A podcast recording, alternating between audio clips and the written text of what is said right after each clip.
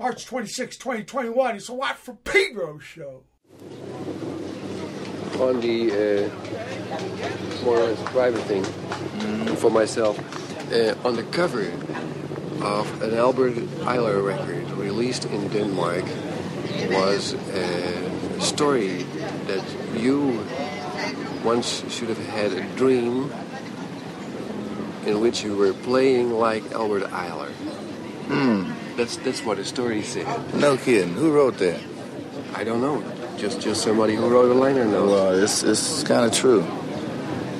It's it's really true.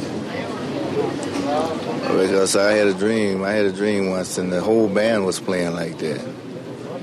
You know. And I don't know whether I was in the band, but I either I felt the band was mine or I was in it. But I was watching this band. I had a dream like that around around 1950, 57. You know. And the whole band, man, had that kind of sound. So that's really true. That's it. No, it was, more, it was more or less suggested that you had that dream after you have had heard Albert Ayler. Well, See? yeah, well, it happened before. I had it before That's, then. that's not, yeah. Yeah, I had it before. But it's then. different. I knew, I knew this was uh, coming. I knew this was coming. I just, I felt it was coming. I didn't know. I don't know the future, but I, I felt this was coming. We heard uh, Love Supreme yesterday, Mhm. and I know the record, of course. I played it on my uh, program, Mm-hmm. as usual. And uh, in the liner notes, if I may call them so, on uh, Love Supreme, he said it's not the complete work which is on the record. For instance, when I compare the record with uh, what I heard yesterday, uh, there is no bass solo, not that long anyway, on the, on the record. And you talked about a part that Archie Shepp was playing and was left out. Yeah. Well, the first part of it, uh, we, Archie Shepp played on it, and I think I had another bass on there, but I I didn't use this this part because I had I had two parts. I had one part that I was singing on, and I had another part not singing, chanting. Then I had another part that Archie and the bass was on, and when I in editing, editing, and I, I felt that I wanted to use the part that I had the uh, the singing on. See. So that's the one we did use. But I made a thing recently with uh, Archie Oh yeah. and uh, also another young tenor man named uh, Pharoah Sanders, who is uh, something to hear too, and Freddie Hubbard and uh, trumpeter Dewey Johnson and uh, Marion Brown on alto, John Tchicai, a big band thing, you know, which is And the way you smile. It, I it like. Well, it, you know, it's something. It's something there. It's something in it I like. Yeah. Is this carbonated water here, Uh, or is it? Well, I taste it and see. It's, oh, this is uh, lemonade. yeah, it's. Uh, Mm, I do. anyway, Okay. let's do it. Yeah.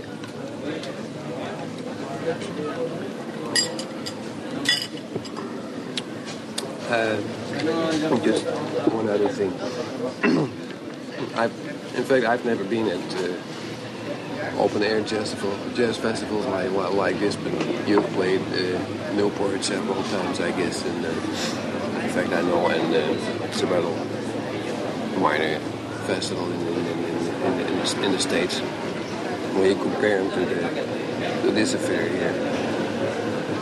How do I uh, compare the I mean, the- festivals the- in the yeah. state to this? Yeah, I mean, uh, reaction, reaction from the crowd. Was was the crowd noisier or or, or uh, Well, I, they, they compare. They're about the same. You know, it's about the same as the ones I've been on. It's about the same. because for for, for ten thousand people that, that are here in this park, they're pretty quiet when they're 10,000? this. Yeah, When were there ten thousand there? that, that's what they but, but what they say that uh, the park can hold, man. The part that we played last night. Yeah. Is they can hold ten thousand? It didn't look that big to me. It didn't look that big to me either. but uh, some somebody who had to do something with the organization said no. it can hold ten thousand people. We should know. But they're pretty quiet. For ten thousand. You, you, li- you like like like like to play these affairs like these open air things. No, I don't prefer them because uh, usually the acoustics are Yeah. kind of horrible. You know, I prefer a certain type of club, but I don't. al- We can't always get that either. Or, or concert hall. You know, good.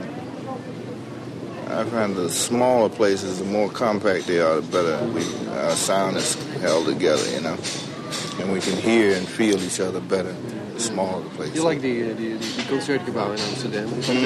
The concertgebouw in, Am- in Amsterdam, you know that concert hall. Yeah, we get a good sound there. I, Is- I can is- hear. is I can hear. play? Yeah? I can hear pretty well. I can hear everything. You know, some places as soon as you hit the first note, it goes all over the place, and it's, you can't feel the flow of the thing. You know. Are you distracted very much by, by, by outside interference? I mean, noisy noisy crowds, people walking around, uh, people take, taking pictures.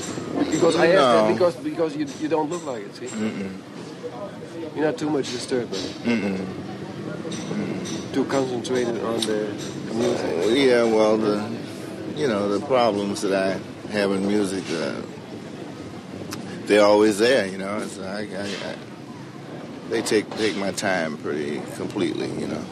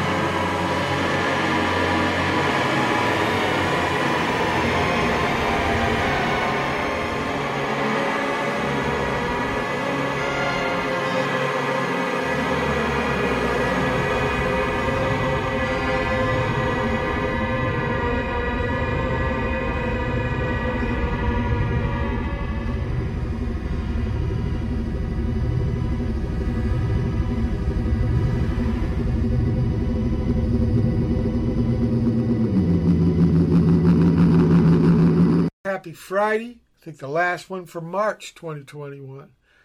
And uh, soon is D Boon's B Day, April Fool's. Mm-hmm.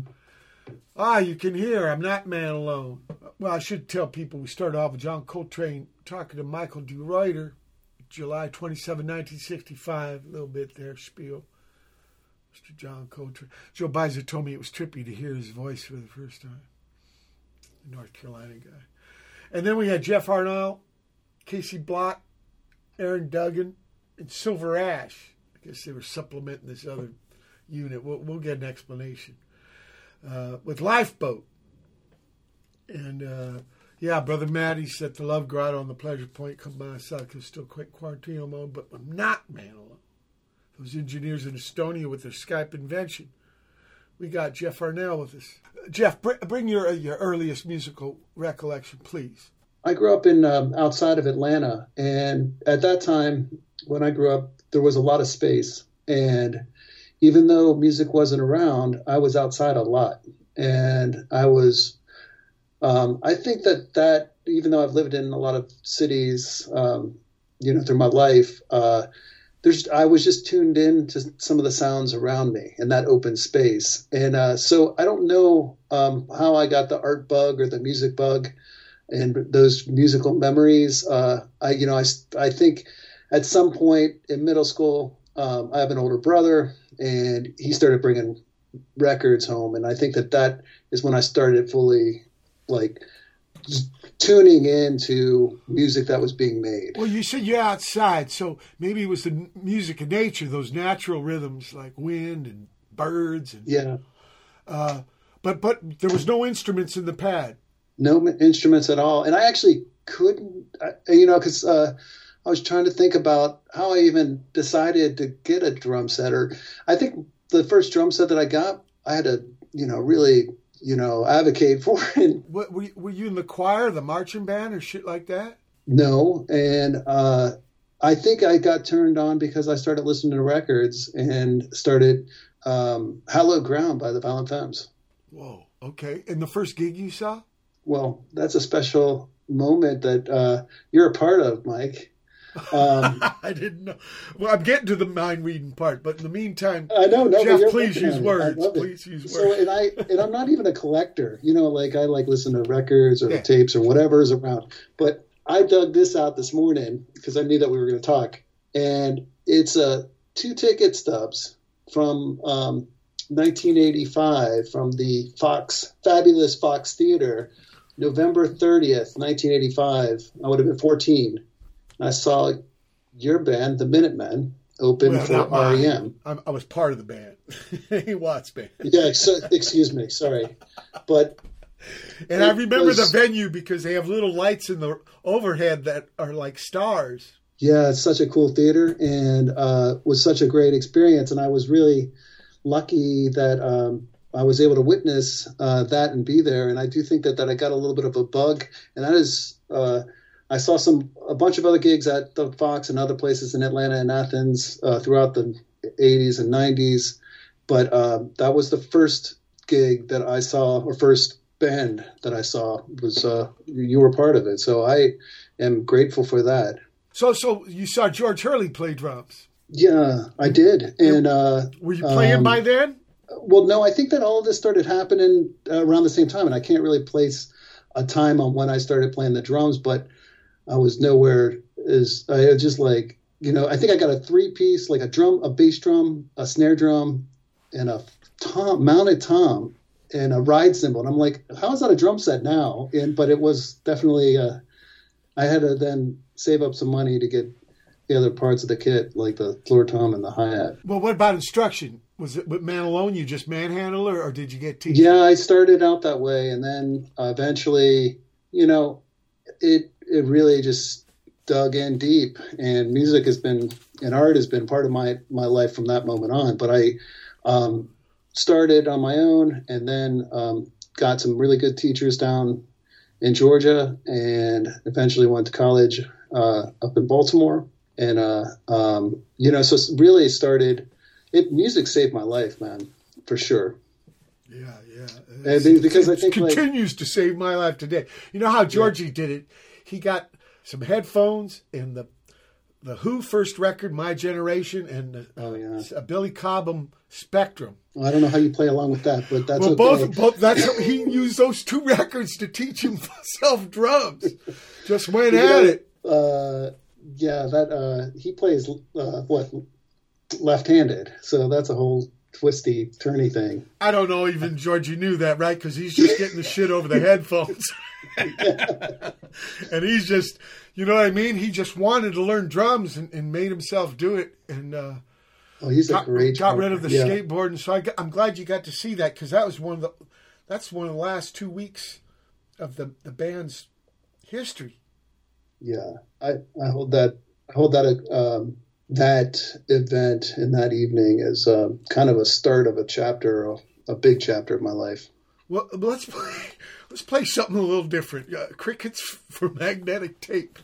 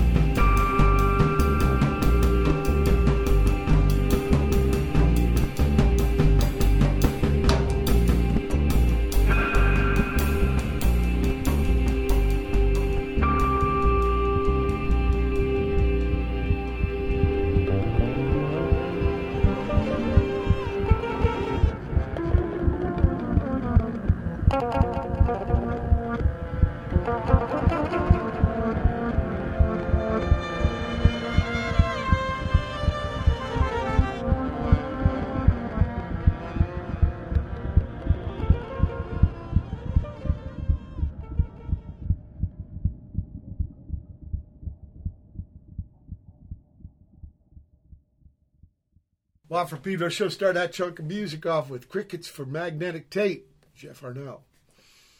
Or Sorted Jellies at Pink Pond from Dustin mm. Wong. Dustin's got a brand new record next week. Huh? It's incredible. Dustin Wong. Where does everybody get their music now? At the bandcamp.com place, right? Because there's no middleman yeah. motherfuckers. Uh, to back after that with Stridex Dealer, Mr. Tom out of Pittsburgh, brand new. Bomis Prendin, Black and Bluegrass, eight, just got another uh, trove of archive stuff released. Hans Rotten out of Switzerland, No Force. Jim on the Move.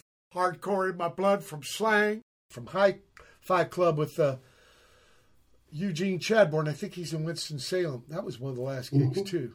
I think Charlotte was the last gig uh, for Minutemen. Entitled uh, Ig and Thurst Jamming in Little Haiti, part of Miami, 2016 third part. And then finally, Heart for Milford Graves, Aaron Dugan, Jason Fraticelli, and Jeff Arnal. And uh, we lost Brother Milford Graves, incredible music yeah. man. Yeah, beautiful man. But he, he he put in a long shift and he shared a lot of knowledge. It was beautiful. Yeah, I'm I'm really um, happy that I was able to get to know him. And uh, that track is is for Milford, but it's uh, you know I think it's for all of us, and how so we can be tuned in to uh, how our internal rhythms and our heart uh, is connected to each other and everything. Yeah, because especially when you get like educated music, right? Some people take it into like the realm of sports, like they'll use John Coltrane's giant steps to cut each other. Mm. fuck? well, I think if you get some musicians together, even uh, um, the, the, the best ones like like Milford, they'll tell you some really uh, funny stories about each other. funny stories are okay, but this idea that yeah, you you, you use uh, music as a club to uh, say you're you're not good enough. I think that's oh yeah, that's kind of lame. It is, but lame. but anyway, back to your story. I keep fucking getting on tangents and driving you off the road here. I'm so sorry. That's all right. So sorry, Jeff. So, uh, first time you played in front of people? Um, we set up a gig um, in Stone Mountain, Georgia. Um, I played there once. Which, yeah, it's probably not at this place, but it was like a, a social place, a VFW or something. And uh, my buddy, who was a neighbor, used to spend half of his time in Detroit with his dad, I think, and half of his time with his mom next door. And he was coming back to Georgia, and we were we did a kind of a welcome home party for him. And uh, we so we set up the gig, and our my little group played at that gig. So you you had a band, but this is the first gig. So like it was a practice band. We just just messing around. Yeah, uh, pra- covers. Yeah, and uh, we wrote. You know, I wrote a little stuff. I played guitar uh, a little bit back then too, and um, um, but I think that night we played all covers. It was a real mix. Um, how, you know, some, how did you get on the guitar? Because you know it's interesting because I think that there's uh, when you're playing and you're around folks and this is the thing about music saving my life and maybe i'm sure it saved lots, lots of other people's lives uh, where it's so closely connected to kind of mischief and, and drugs and you know downtime that some of the guys that I was playing with, you know, we, they were drifting one way, and the guitars were just around, and so it's kind of like, well, if we're gonna do something, we should write some songs. And I just started playing. So I just taught, you know, started writing a little bit of songs. And that ends up where you get something like Cricket for magnetic tape is when I went to school and just started studying music and started learning about um, composition and how, uh, you know, all of these things that I was into, um, um, still into um, new music, like modern classical music and, and jazz and uh, this independent uh, rock music, how they're all connected so, and so, so, how they can kind of play. let me get this straight. You you you grabbed onto the guitar because you wanted a composition tool, and you couldn't Yeah, find sure. it with the drums. Yeah, yeah. I wrote a couple. I mean, you know, nothing. Uh, but I did. Uh, I remember just teaching myself all the scales. It's pretty, you know, it's set up in a nice way. The guitar, the guitars in general. Um, same with the piano, um, and just started learning that uh, myself. But then I did, you know, I had a buddy, uh, my friend's mom taught music lessons. I studied with her before I went to college, and uh, she really helped me out. She was a great, uh, she is, I, she, she's still around. She, uh, um, she's like one of those ladies who teaches you, uh, teaches p- piano lessons out of her house. And, and then, you know, we put, it was the funniest thing. We put, um, what is it? The the doors light my fire, right? You know, in front of her. You know, and she could just sight read, like whatever, and she would put it in front of her and just cranked it out. We were like just cracking up about it because she was a you know church piano player. No, it's it's it's like uh, reading something from Shakespeare, right? You weren't around 400, 500 years ago, but you learned how to read, so you could. Yeah, she and, and she was great. So she taught me a little bit of uh, music theory and a little bit of uh, uh, um, piano, and then yeah, and then I went. Uh, So what's so what's the problem with composing on? You know, Chico Hamilton had problems getting songwriting credits. Oh, drummers cannot write songs. What's Mm. what's the, you know because a big mission of mine is trying to make the bass guitar a composition tool. It is for sure. That first record that you asked about, uh, Brian Ritchie, man. Phew, From Viol- Violent Femme, yeah, yeah. Uh, yeah, that's a lead instrument. That's a motor, a driver. Well, I'm not talking about lead instrument. I'm talking about as a tool in composing. Right. Well, I And I, and I know he. I know he was a big. I think Gordon, all their big hits was the the singer guitar man. But I think Brian wrote a lot bunch too. Yeah, He's and in uh, Tasmania. You're absolutely days. right. I don't know how drummers get credit. I think that uh, kind of going back to someone like Milford or Andrew Cyrille or Sunny Murray or these guys who were the, more into jazz uh, music, how they're able to um, change what a drummer does in a band. And and you know the credit, I don't know. I mean, I think it's either a col- collective unit um, and you share credit or. Um, all of that stuff is a little bit of it's still a mystery to me. I, I don't think, I understand think part of the problem is the notes are real short on a drum. So like they're just thinking, oh, it's just a rhythm thing, but actually there are notes, right? They just last a tiny little fucking time. Uh, I- it's, it's Yeah, just, I mean, it changes the dynamic. I mean, if one drummer's in one band and then he's in, not in that band, it's a different group. yeah, yeah. Uh, what what Hunt Sales, right? The, the beginning lust for life. There's debate over that stuff. Oh yeah, But even though that came over Armed Forces Radio, I mean, who has the ideas on these things? I guess I was just. Uh, I'm really interested in people that, that are on piano and drums also composing. That's what I'm. The, what's that called? Democracy or some shit. it might be. You know, um, I always thought, uh, and it kind of goes. You mentioned the natural sounds. I think crickets is about that. It was recording, actually doing field recordings of crickets, and then using a quarter inch uh, reel to reel to put that together. So that was in '94. That was, you know, and that was there was no Pro Tools didn't exist at that point, and uh, so it was really splicing tape, and it was looking at the way they did that stuff in the 50s, you know, um, the early kind of electronic music pioneers put, you know, John Cage and Edgar Varese, how they put tapes together. Well, the big tape uh, person was a lady named uh, uh, Delia Dar- Derbyshire. She Oh, yeah. she uh, she performed the first version of the Doctor Who theme, and that's all from cutting fucking tape. It's amazing. It, and, and so, and I think that, uh, but it's organ, you know, it's organizing sound. I think the, the way the drums, the way that I think about, uh, playing music is, is really, uh, composing. And that's probably why I don't play in a band or I've never really played in a band.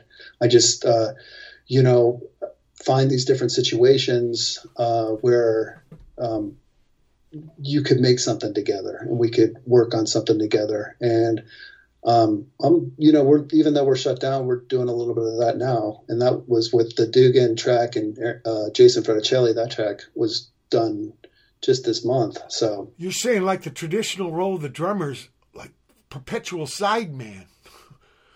Yeah, maybe. Uh, I mean, if there's no singer, where does the democracy? It goes to what guitar? I don't know. Bass? Right. Well, you know, me being this kind of middle thing, right? Hot, cold, lukewarm, whatever the fuck, that Spinal Tap shit. The bass is kind of like a drummer, so I, I have a big heart for drummers. I just, especially with fucking rock and roll because it's a rhythm music. Yeah, and the drums and bass are just so uh, so connected and so critical if it's something's going to work or not. Uh, right, right, right. I mean, it looks like a guitar, but where's it sounds? Kick and tom. Maybe if you slap, there's a little snare drum there, but it's not really a guitar. It's a weird kind of drum, and you got to mm-hmm. fit, and and you, can use it to glue that drum guy his trap kit to the rest of the thing, or not. Yeah. or let it fall apart. You know what I mean? It's really critical. And, and also, being low frequency, you got to watch which notes you pick because too many notes and you ruin it. Yeah. I mean, I think that, uh, unfortunately, I'm a, or fortunately, whichever way you look at it, I'm a busy drummer. Um, these days. And uh, well, oh, not all probably... your kit, not all your kit, because your snare and your cymbals, they're all up in the high.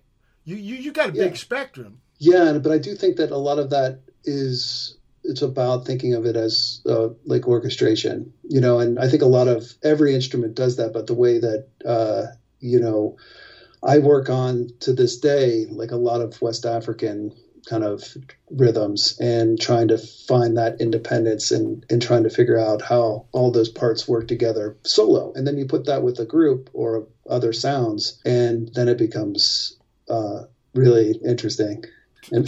Tony Adams. Uh, yeah. Uh, Kent, uh, Fela Kuti. Mm-hmm. Right, right. And uh, who's the guy? I was way into that. Uh, Jack Bruce had a big uh, cream. Oh. Uh, Ginger Baker went and studied with him. Yeah, and I think that, that that's something that um, I was, you know, got this experience firsthand with like Milford Graves drumming. It's like where you have these polyrhythms playing at different tempos at you know so the pulse is there and the pulse is never and this was his big thing and i do think it comes back to the heart is that we're our heart our heart and our living organisms are never working at the same tick metronomic tick all the time. And and so it's going to breathe. And uh, the drumming or the bass playing it's all going to breathe. And i think that that's something um, that i try to keep in mind i guess.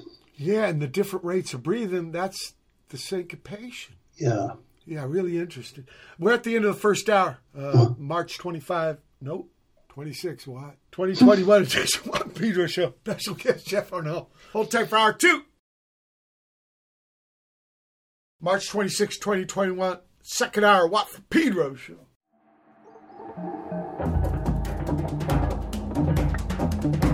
Música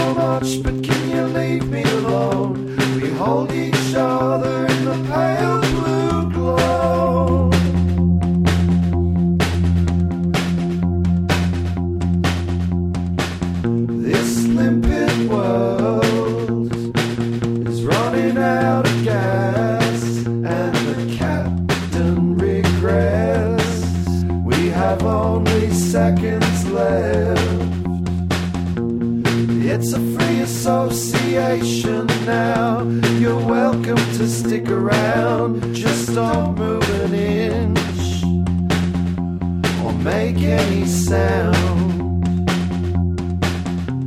I don't wanna deal with the end of the show. You say goodbye and I say no, no, no.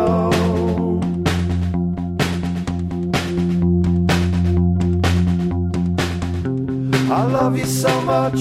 Can you leave me alone? We hold each other in the pale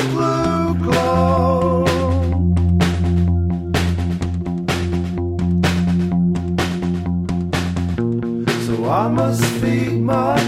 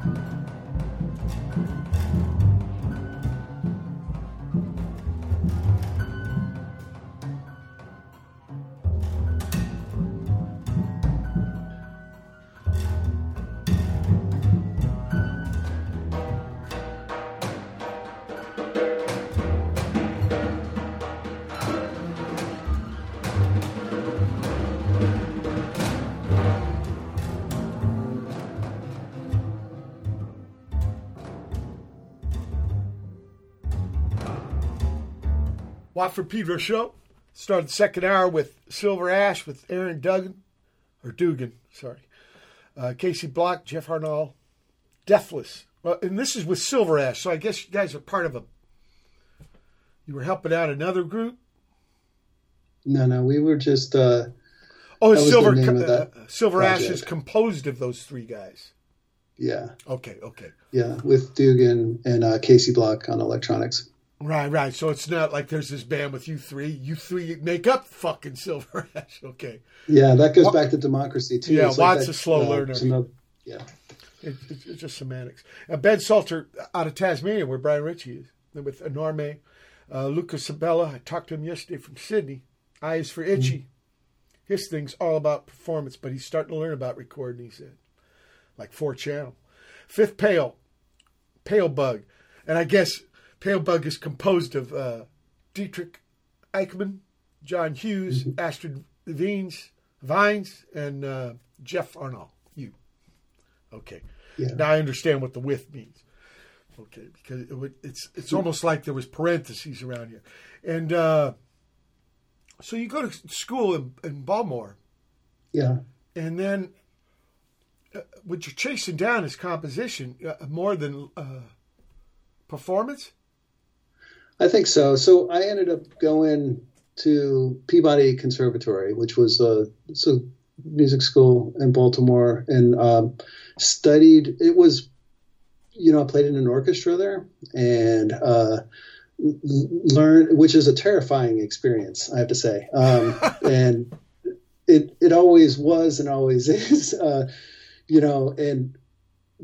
I really enjoyed that, and I kind of made that decision because uh, the person who was running that program, the percussion program there, is a person named uh, John Haas, and he is a timpanist, but he did all of this work with Frank Zappa. And I was kind of went on these little tangents, little paths in my life, and I was like, oh, you know, he must be really cool, and I would love to learn how to how how do you do that? How do you play uh, timpani and and all of the other the mallet instruments in a band or you know in a project with uh, Frank Zappa. And so I went and studied with him. But then in the course of that uh, time at Peabody, I really started getting the composition bug, and I ended up studying with another wonderful mentor in my life, uh, Stuart Saunders Smith, who's also a drummer, but he's known as a composer, and he writes super difficult music for uh, percussion. He wrote a whole series for vibraphone.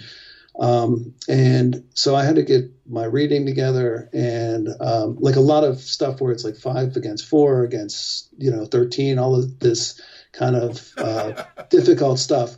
And, but beautiful, very organic. It does, it doesn't sound very mechanical. Um, it breathes. Um, and he changed my life. He wrote down a couple names of our first lesson, which was, you know, before that cricket piece. So, uh, 92 maybe.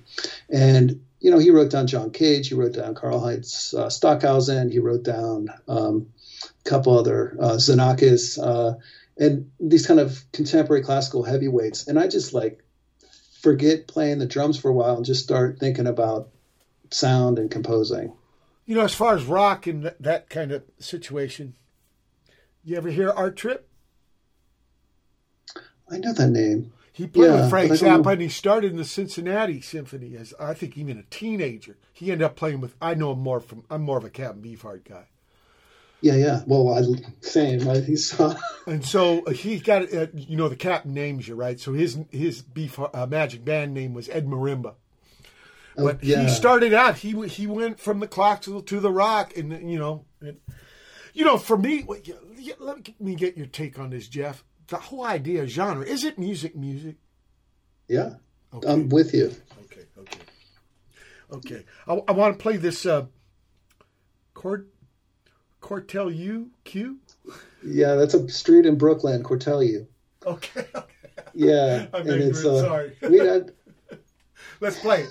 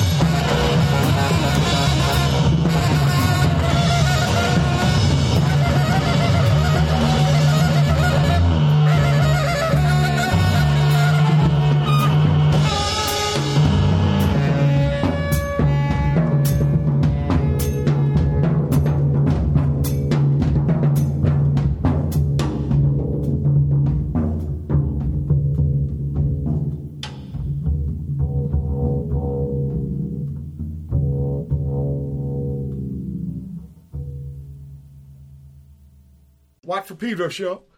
That was uh, Cortelyou Q. And Cortelyou people is a street in Brooklyn. Watt, you know, he's been to Brooklyn, but a lot to learn, Watt. And this was with a, a musical uh, project called Transit that had Jeff Arnal, guest, uh, Seth Misterka, Reuben Radding, and Nate Wooley. Then we had uh, Brian Poss. He's going to be a guest a couple months. One Arm Yank with Sekhem em. Fuck that means. Uh, Mike Cooper after that on Passing Bamboo. Uh, Jeff Arnal finally with uh, Seth Misterka and Chris Dahlgren in a Mm. song called Red, not the King Crimson, but Right. don't, what about Bill Bruford? Ever influence? Oh yeah, yeah. He's killer. I No, mean, but you know Bob Lee. mind blowing. Bob Lee's a drummer friend of mine. He's in the Black Gang and shit. And we were talking the other day, just by coincidence, about that that uh, Mister uh, who's the guy on the stool, Fripp, Mister Robert Fripp. Oh yeah, yeah. he Robert actually Fripp. made tunes out of fucking prac rudiments that Bill Bruford would do. Oh yeah. Yeah, don't waste anything, right? Yeah, I got to see some of that uh, stuff. So influential and so free and uh, complex, but also it doesn't sound complex because it's um, you know that's period in the early '80s where it was really connected to like gamelan music, you know, and uh, uh, with Adrian Belew and Fripp, it was really spectacular. The problem was the voice, right? It sounded too much like the Yeah. talking head guy. But but uh, I was thinking more of the early '70s. Oh yeah. The only thing I didn't like about Bruford, and nothing, just the the snare. It sounded like a timbali or a hungry seal. Dong dong dong. but uh, yeah, incredible. has a great book called "When in Doubt, Roll," a, a drum book. really. What's it like about reading about drums? um, endless. I mean, there's so much to learn, and there's so many different players and different. Uh, you know, I mean, if you want to, you know, another person I saw in Georgia all the way back then is uh, I saw Tony Williams play. My God. Well, you Uh, know what? The first song I played today, Lifetime, Lifeboat. I was thinking of Lifetime. Yeah. Great group. Um, yeah, he. Um, but then you know that whole kind of lineage: uh, Tony Williams, Max Roach, uh, Elvin Jones, uh, Papa Joe Jones, and so those that's like you could just go spend a lifetime looking at that stuff, and then Philly Joe Jones. Papa John Creach, but Philly Joe Jones. Philly Joe Jones, yeah. You- Supposedly that's how Miles lost his voice was hollering at him how to play something called the sock cymbal. The hi hat was it was just a pedal. You didn't hit it with sticks, right? You doop doop boodle doop. psst. That's right. Early on, it was like that, and uh, it's just evolved and changed. Now, some of those rigs, I mean, they're pretty complex. You know the you know the, the the word trap, right? It's it's an abbreviation. Tell me more. I'm Contra- curious. contraption.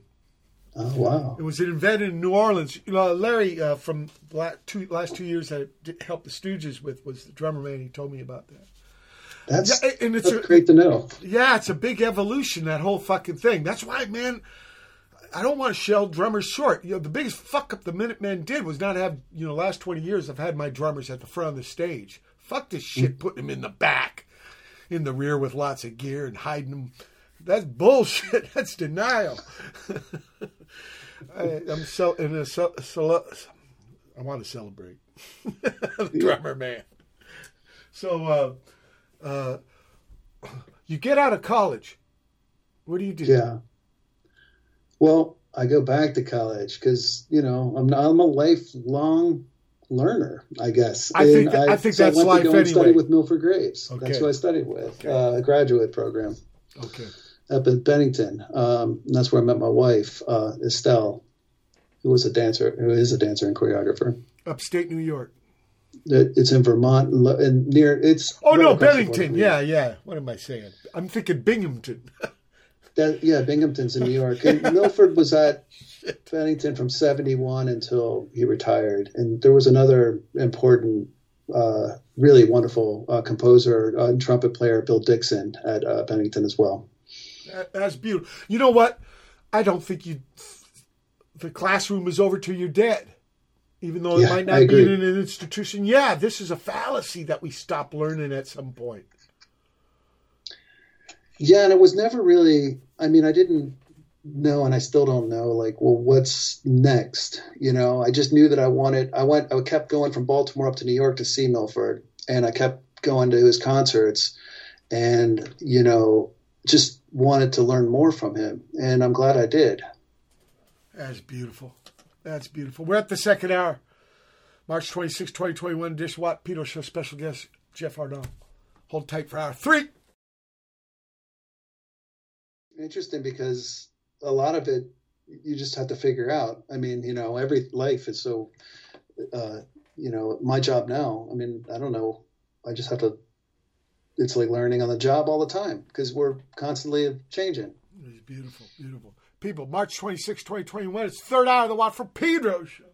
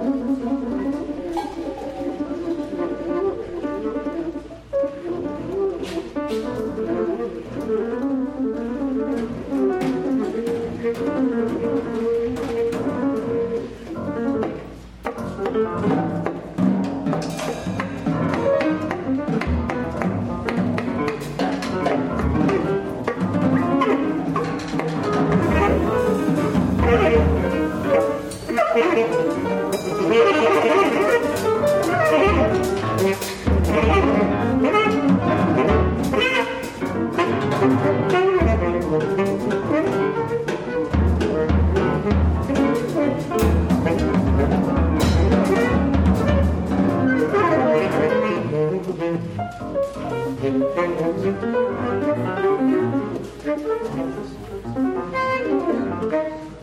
from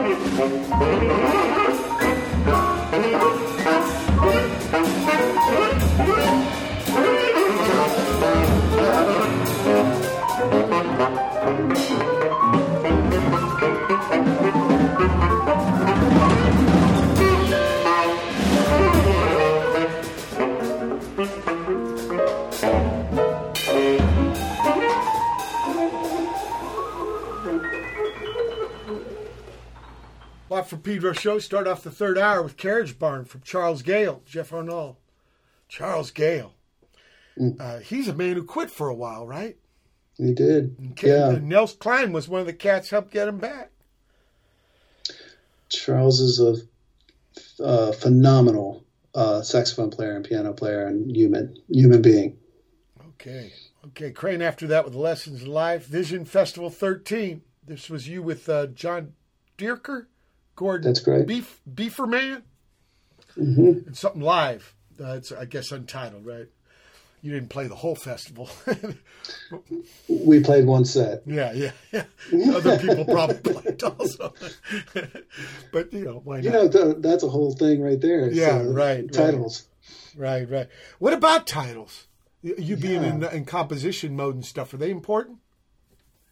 Sometimes they are, and sometimes they aren't. I mean, I, I like to I like to think about places, you know, and that's where you get like this Cortelyou, uh, you know, and uh, but then other, uh, if there's something in the moment, uh, and it is an improvisation, then you know you could go back and name it, or you could just leave it as the place where it took place, you know, like the Vision Festival 13. Yeah. Oh, okay. A lot of this stuff that you gave me, is it 100% composed or is some, there's some improvisation going on? I would say um, it's about 70 30.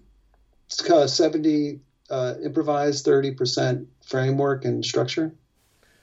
Okay, so you know because it seems like the, there are two sides of the right of the music coin, but are they? Because I like this. You're you're one of the first cats who say that you can incorporate improv into composition, like this idea of, of free music, right? Mhm. Can it still be free, but you, you make compositions? What, Sure. what was Jack Wright call it, or, or Bob Marsh? He, he said, "Jumping Oh, yeah. from the pole, jumping from the pole." Well, If you know where I mean- you're supposed to land, are you still jumping from the pole? Well, I think that um, these playing situations and playing partners is definitely part of it, where you're at in your own personal growth as far as a musician and what you're into that day. I mean, my drumming today from yesterday is going to be different, even if I'm working on the same stuff and the same thing. And it's like with you touring, you know, you're playing uh, every, you know, same set, uh, set, but different cities. It's going to turn out a little bit different. Um, the, the idea of, uh, you know, if one's valued more than the other, I, I doubt it very seriously. Um, I don't value. Uh, it's just music, one thing over the other. Yeah, but uh, but they are they are kind of two different approaches, right? One is the the, blank, the blank slate, right? Get away from everything you know and be in the moment.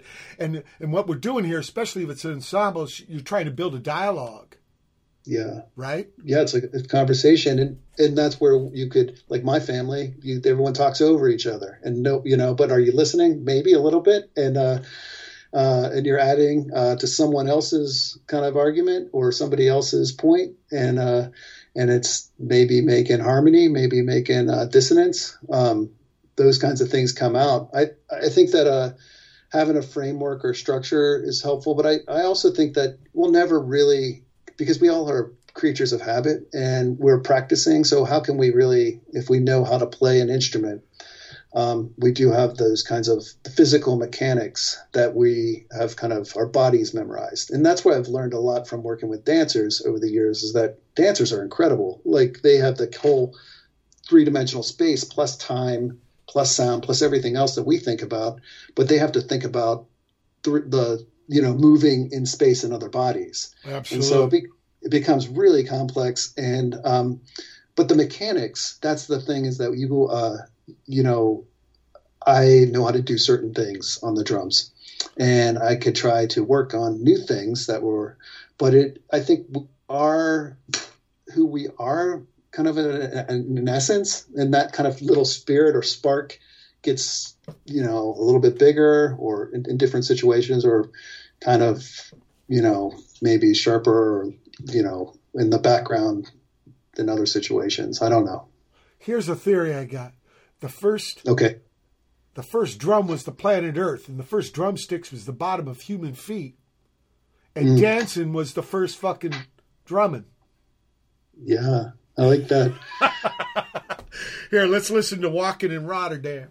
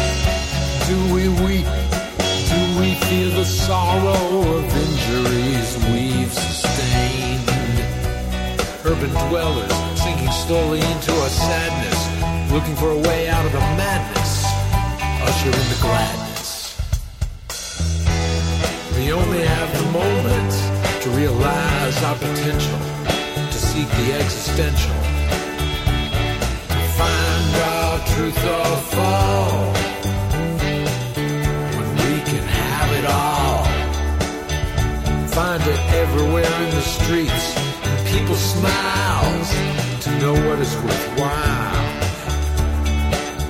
We only have the moments. We don't need anything more.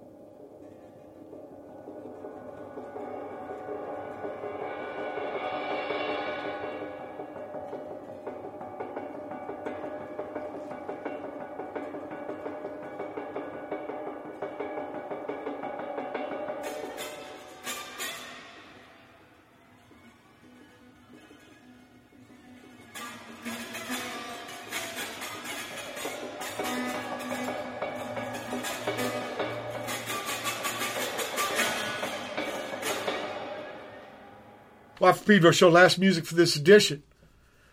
Walking in Rotterdam. This is Curt Cloninger, Jeff Arnal. Yucca from uh, Japan. They probably say Yucca. Uh, fun. And then Kalinich and Tiven, two guys in Nashville. We have only the moment. And finally, Jeff Arnal, Dietrich Eichmann, live in Hamburg, part one. There's a title. So titles kind of come last in your. Do you ever start with the title? Probably not. I mean, if like I used to make some bad films, uh, you know, and maybe they started at that point with that that stuff. No, I ask because Watt always has to compose with the title first. And like nobody I know, I ask all kinds of people. Nobody does it that way. Because I need I a mean- focus. I need an anchor. You know, I'm, I'm, sorry entertainer. What can I say? Uh, so you said you've been using the situation we got going to compose. Uh, but are you still collaborating? Are you try, trading files over the internet? Yeah, that's what we've been doing, or I've been doing, um, and I'm sure lots of other folks are doing it. Um, No, Watt's been doing a but every fucking day. Oh, cool, man. Um, yeah, I think it's it is it's a lifeline, um, and you know I stopped drumming for a bit, and and during the shutdown, gave me uh, some time to actually see that. Oh yeah, I have a this drum set, and I really miss um, the joy of playing music and the joy of connecting with friends all over the place. And so, you know, I just re- read like say someone like uh, Aaron Dugan and Jason Fraticelli, guys that I knew them for a long time, and they, um, you know, it was really it was like being in the same room again. Uh, it's not exactly the same, but it's definitely um, sustenance. You know, it's definitely nurturing for me. Yeah, and you know you're a guy who got started later in music, uh, on your device, and then fucking you know grabbed it by the horns and ran with it, or rode it top of it. What advice would you give to somebody who maybe ain't a kid? You know, like every what everybody starts as a kid. You know, like I mentioned, Joe Baez at 27. Vincent uh, started painting at the last 10 years of his life.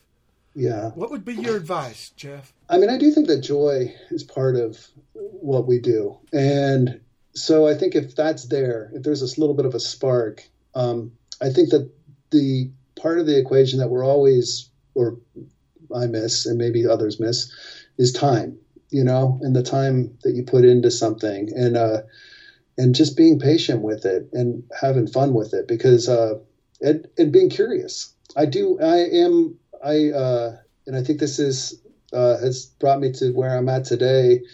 Uh, I work at the Black Mountain College Museum uh, and Art Center in Asheville, North Carolina, and this place is extremely important to me because of its its place in the history of art and culture in the in, in the world, but also because of it was a place that really allowed experimentation. And I think that that would that would be advice that it's okay to experiment. It's okay not to sound like everyone else or not to sound like what they're going to play on the radio or, um, you know, to do it your own way. And it, you know, I have to give you, give, uh, uh, credit where credit is due. Um, you know, that goes back to the beginning. Uh, REM and, uh, the Minutemen on November 30th, 1995. so I'm looking at the ticket, Mike. So you're saying like keep on keeping on, even though it might, you know, especially when you're first starting to learn, just be patient, just keep at it. Yeah, I think that some people might want to, uh, and I mean, I, I love sometimes people are just geniuses, right? And they could just play whatever right, right, right, right. away. Um, but sometimes it, it does take some time. And, but that time that you put into it, uh, being patient and finding other people that you want to do it with, I think is important. And I think community is important with all of this. And I think that that's part of friendship and part of uh, how we support each other and how uh, independent art keeps alive. That's great. That that's beautiful.